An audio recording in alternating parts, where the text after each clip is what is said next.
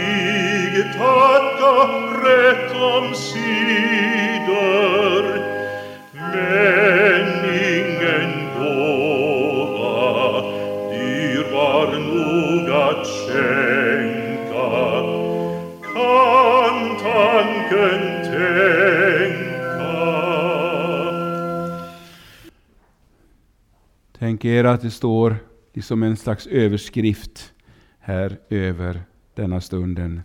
Se mannen, se din frälsare, se din brudgum, se din konung.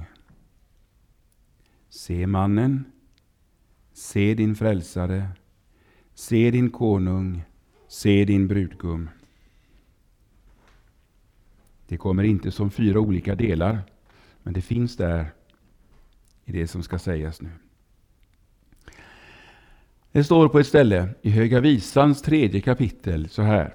Kom ut Sions döttrar. Se kung Salomo och kronan som hans mor krönte honom med på hans bröllopsdag, på hans hjärtas glädjedag. Vi kan föreställa oss en eh, stor högtidsdag i Jerusalem, mer än 900 år före den händelse som vi har läst om.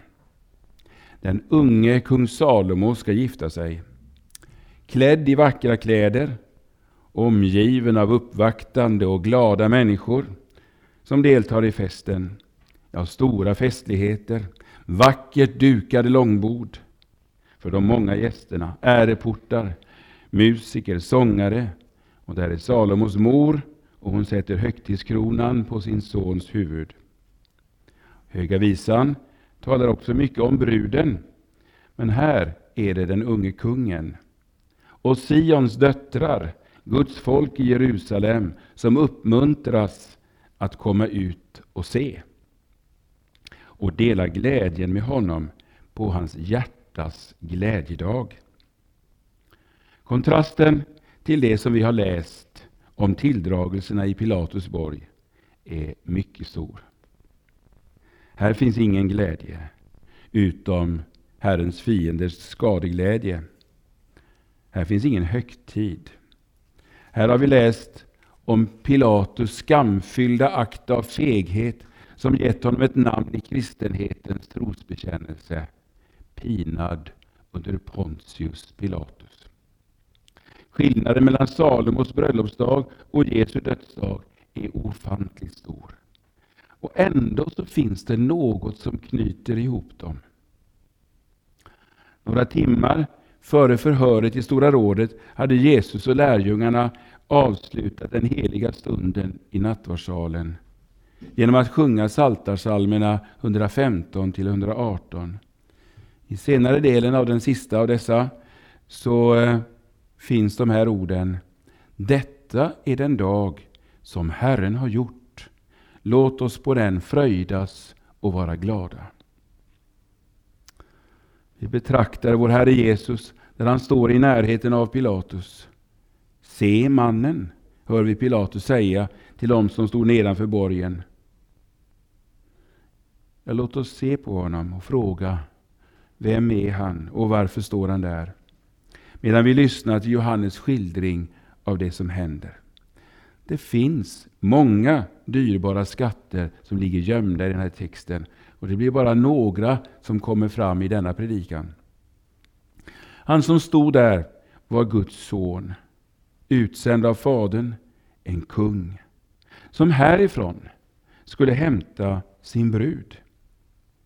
Bruden var inte en vacker flicka från Israel, likt Salomos brud, eller från något annat land i världen, utan det var den kyrka församling som skulle utgöras av alla som i honom fann sin frälsare. Och detta är den dag när han vinner sin brud. Det är i en mening hans bröllopsdag. Han gläder sig där han står mitt i smärtan och förnedringen. Gläder sig över den brudförsamling som ska bli hans genom denna dagens svåra gärning. Salomos mor, Batseba, gav sin son en bröllopskrona, eller kanske kunde också översätta det bröllopskrans. Eller möjligen, ja, eller möjligen en krans. Men Jesus fick av sin mor, inte av Maria, utan av det som hans mor tillhörde, det folket som var hans. Det folk ur vilket han trätt fram som både människoson och Guds son en helt annan krona. En törnekrans som soldaterna vridit samman av sånt som låg där i närheten, kanske sånt som man använde till bränsle vid sina brasor för att hålla uppe värmen. Till något annat dög det inte, men det blev frälsarens krona. Ser du hur de långa taggarna tränger in under skinnet? På flera ställen rinner det blod. Men ser du in i hans ansikte, in i hans vackra ögon, så ser du en man. Kanske, tår, kanske det är tårar i ögonen just nu, men du ser en man så fylld av kärlek att du aldrig sett något sådant någon annanstans. Men så ser du också hur hans ansikte blivit så misshandlat. Hårda örfilar hade han fått först i Stora rådet och soldaterna hade också fortsatt bara för att de skulle få en stund då de hade roligt. Kanske både röda och blåa märken tillsammans med blodet som rinner ner från pannan. Soldaterna har också tagit en gammal avlagd soldatkappa förmodar jag. Romarnas purpurröda kappa och hängt den över hans sargade kropp. Så syntes inte det som var gömt där på hans rygg. Långa djupa sår efter den ohyggliga romerska gisslingen. En behandling som många för övrigt inte överlevde. Men varför? Varför måste min Herre Jesus göra detta? Varför tog han inte redan i ett semane till flykten undan dem som skulle ta honom till fånga? Det var för den här stunden han hade kommit. Detta är det mest ofattbara av alla hemligheter. Att Herren Gud blev människa för att gå in under våra synder och bära dem, bära bort dem. Han var sargad för våra överträdelsers skull, hade profeten 700 år tidigare förkunnat. Ja, Pilatus hade beordrat gissling. Det är helt omöjligt att förstå hur en romersk ämbetsman kunde beordra något sådant när han hade på känn att det var judarnas avundsjuka som hade drivit dem att komma med Jesus. Man säger ju ibland att makt korrumperar. Och det är uppenbart att Pilatus i sin person exemplifierar så mycket av all den korrupta maktutövning jordens befolkning lider under. Vi vet att en dag är rollerna ombytta. Pilatus står inför Herren Jesus som sitter på den fullkomligt rättfärdiga domartronen. Då fälls inga domar utifrån feghet, på grund av påtryckningar eller något annat orättfärdighet. Nå någon annan orättfärdighet. Då får all feghet sin dom. Det finns inget som talar för att Pilatus ångrade sig och sökte den nåd som fanns också för honom så som det var för rövaren, i sina, som i sina sista timmar bad om det. Jesus, tänk på mig när du kommer i ditt rike. Sådan nåd hade funnits för Pilatus, trots att han var den som dömde Jesus till att korsfästas. Men så vitt vi vet, istället för att söka nåd tog han, åtminstone enligt en tradition, sitt liv genom att kasta sig ut för ett brant berg i schweiziska alperna. Se honom, din frälsare, där han klädd i den röda manteln väntar på sin dom. Bruden i Höga Visan utbrister alldeles i anslutning till det ställe vi har läst tidigare. Min vän är strålande vit och röd, ypperst bland tiotusen. Ja, nog var han röd. Blodigt röd, iförd den röda kappan. Min vän, i sin tjänst för att vinna frälsning åt mig, står där i blod. Och världens blodröda synder är många, ofta ofattbart grymma. Ända in till det innersta och mest dolda av alla synder i mitt hjärta, så stod han där för att bära det. Guds son hade blivit människa för att bära våra synder, alla mina synder.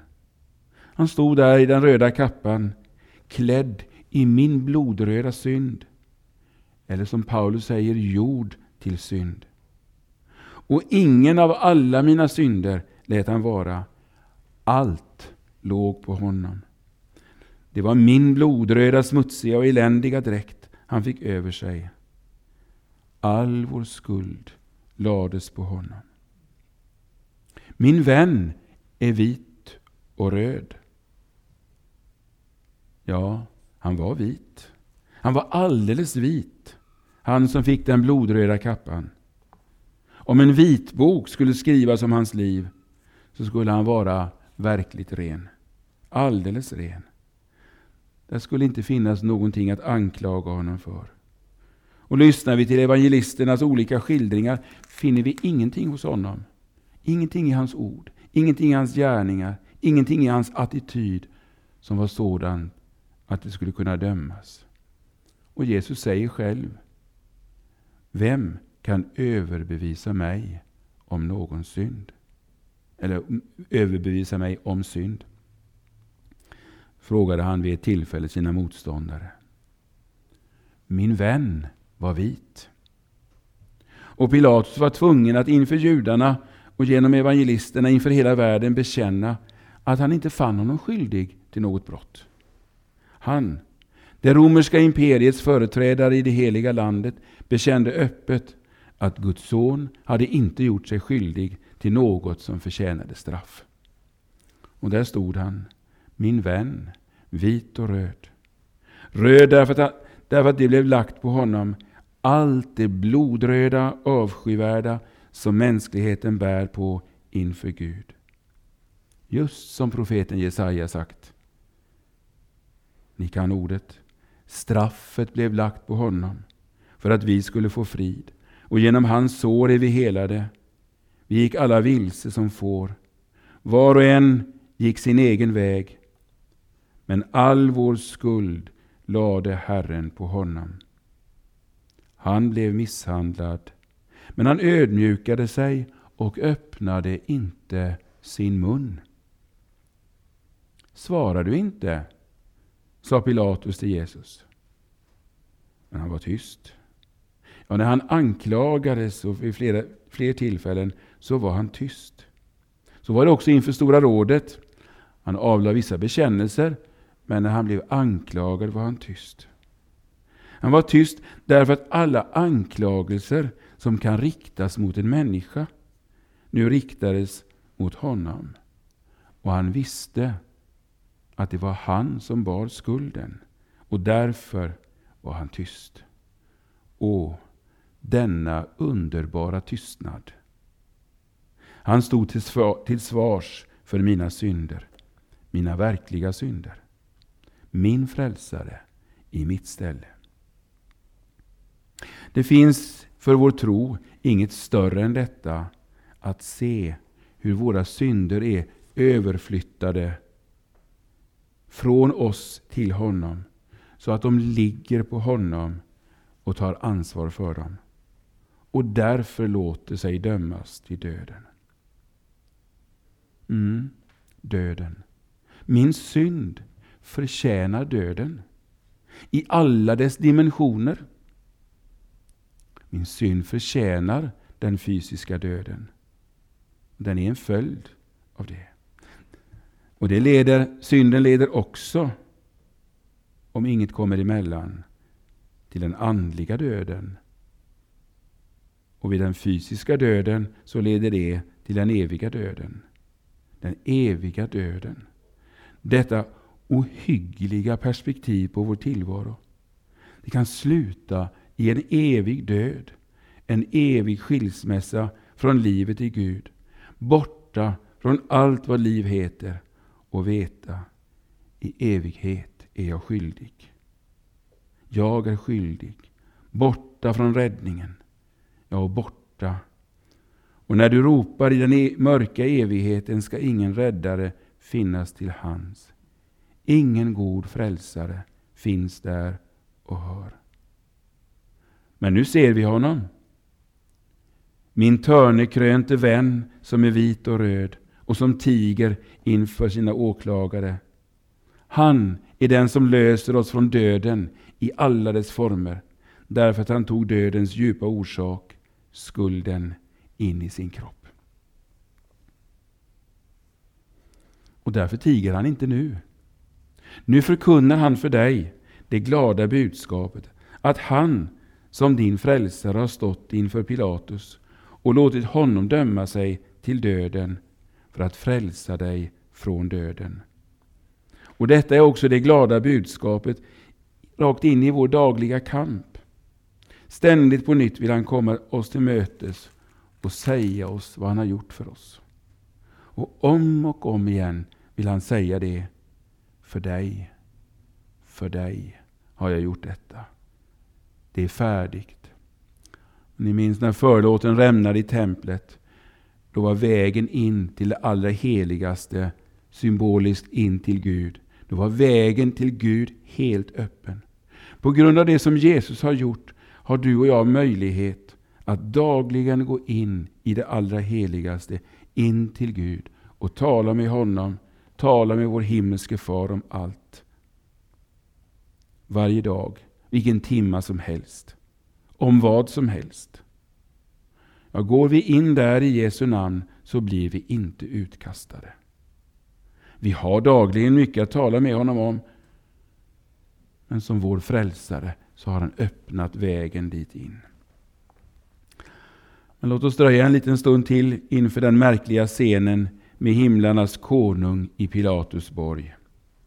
Det står om soldaterna att sedan de hade satt törnekronan på hans huvud och satt på den röda manteln att de gick fram till honom och sa Var hälsad judarnas konung och slog honom i ansiktet. Det hån som dessa soldater utsatte Jesus för är så förfärligt, så gruvligt. Tänk om de hade vetat hur omvända rollerna skulle vara en dag. Man kan tänka sig att Jesus inom sig bad Fader förlåt dem, för de vet inte vad de gör.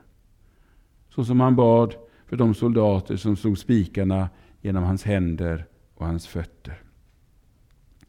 När kristna idag, i vart fall i mer än 50 länder i världen, utsätts för regelrätt förföljelse, så är det samma hat, samma hån som soldaterna utsatte Jesus för.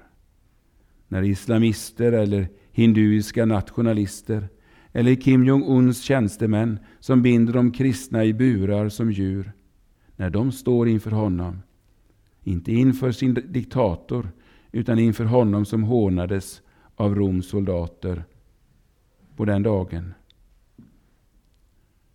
Då, på den stora dagen, i den ombytta rollernas dag, då får de se dessa föraktade människor gå omkring klädda i rättfärdighetens vita kläder och förstå det var de som hade rätt. Märker du hur stilla Jesus stod där, tålmodigt, i stilla väntan på vad som skulle hända?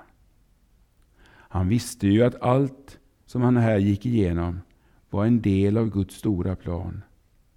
Han visste också att några timmar senare skulle allt vara annorlunda. Det hade han profeterat för sina lärjungar flera gånger. Han visste att på tredje dagen skulle en ny tid ha randat. Segern över vår synd, vår skam, vår död hade han vunnit. Men där, i Pilatus borg, stod han stilla och väntade. Så får vi också vänta, vara stilla i många av de livssituationer som vi kommer i. Ibland är människor så arga på oss. Och De kan anklaga oss för en det ena och en det andra. Ofta innehåller ju människors anklagelser mot oss åtminstone ett uns av sanning. Men så får vi gömma oss i detta att han är min rättfärdighet. Han har burit allt ont jag har gjort. Och kan hända att jag ibland måste bekänna för mina anklagare, ja, i det där har du rätt. Men när du blir anklagad, ha inte för bråttom med att försvara dig. För du har ju en underbar försvarare. Så kommer dagar när du hör det liksom inom dig. Du hör någon som påminner dig om dina många synder. Och kanske det är med någon här som är mig, att tonårssynder, eller synder från tidiga år, antingen ännu tidigare eller i studentåren och så vidare. Och ju äldre man blir, desto mer finns det som kommer där fram. Anklagelserna kommer där i ditt inre som glödande pilar. Vassa pilar som tränger rakt in i hjärtat. Det finns en underbar sköld att få sätta upp. Ni vet skölden som, som Paulus talar om i Efesierbrevets sjätte kapitel, i, i den där vapenrustningen. Skölden att få sätta upp. En sida av den skölden, det handlar om att liksom peka på, där är han, han som har lidit för mig och som har tagit bort alla mina synder. Allt det som finns där. Jag har levat nu i 73 år. Och det finns så mycket. Allt det har han. Vad det än är som anklagar. Håll fast vid detta när syndens minne tränger på. Jesus har tagit dem på sig. Och har du synder som du aldrig har bekänt, så ta med dem dit in i det allra, in i det allra heligaste, in hos Herren. Och säg, eller säg det på nytt. Herre, du vet allt. Ibland är det en hjälp att ta, att ta hjälp av en präst som får vara Guds öra och sen får vara Guds mun och säga de där förlösande orden. Dina synder är dig förlåtna. Han som stod inför Pilatus, han var din frälsare. Till honom är du döpt. Och tänk när du får se honom, inte i törnekrona och inte i blodiga kläder, utan i den glänsande kronan och i de underbart vackra, glänsande himmelska kläderna. Och så känner du igen hans ögon, de vackra, kärleksfulla ögonen. Du har redan sett dem. Och så finner du att du är hemma tillsammans med alla de andra i en fantastisk gemenskap som är hans brud. Vilken sång det ska bli till hans ära. Amen.